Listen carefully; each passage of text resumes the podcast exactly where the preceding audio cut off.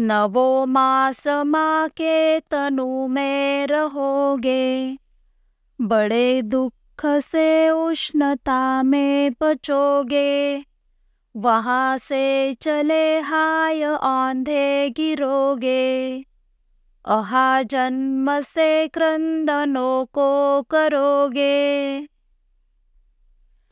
जड़ सामान्य का जन्म वासना अर्थात हवस की वजह से होता है और नरदेह मिलने पर भी विवेक के अभाव में मृत्यु भी हवस की वजह से। कामनाओं में लिप्त मन का पुनर्जन्म निश्चित है और जन्म लेते समय गर्भावास की यातनाओं को भोगना अटल है। इसीलिए सदगुरु स्वामी रामदास जी कहते हैं न आना न जाना यदि चाहते हो। महाचक्र टूटे यदि चाहते हो।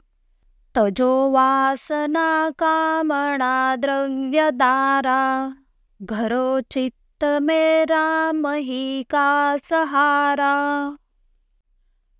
एक आदमी बड़ा ही सज्जन था, परंतु लालची तथा मूर्ख पत्नी के आगे उसकी एक न चलती थी।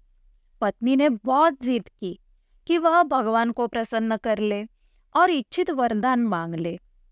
पत्नी के हट की वजह से उसने अपार भक्ति की और भगवान को प्रसन्न कर लिया।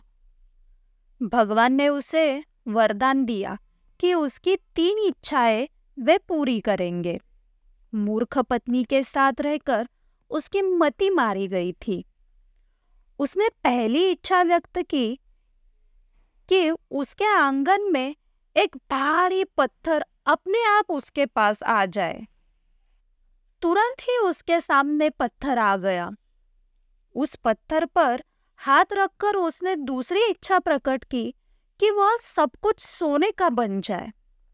अब उसके दोनों हाथ तथा पत्थर दोनों सोने के हो गए।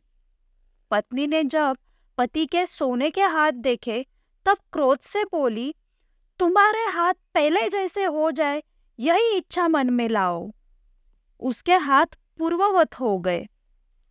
उपरयुक्त कहानी का तात्पर्य यह है कि जो धन तथा दारा के पीछे दीवाना होगा, उसका सर्वनाश निश्चित है। ये दोनों सत्यानाश का कारण है। लोभ के रहते गर्भवास अवश्य है और ईश्वर चिंतन से सत सहवास होता है। तात्पर्य, गृहस्थ व्यक्ति के लिए कम से कम भोग करना ही उसका त्याग है।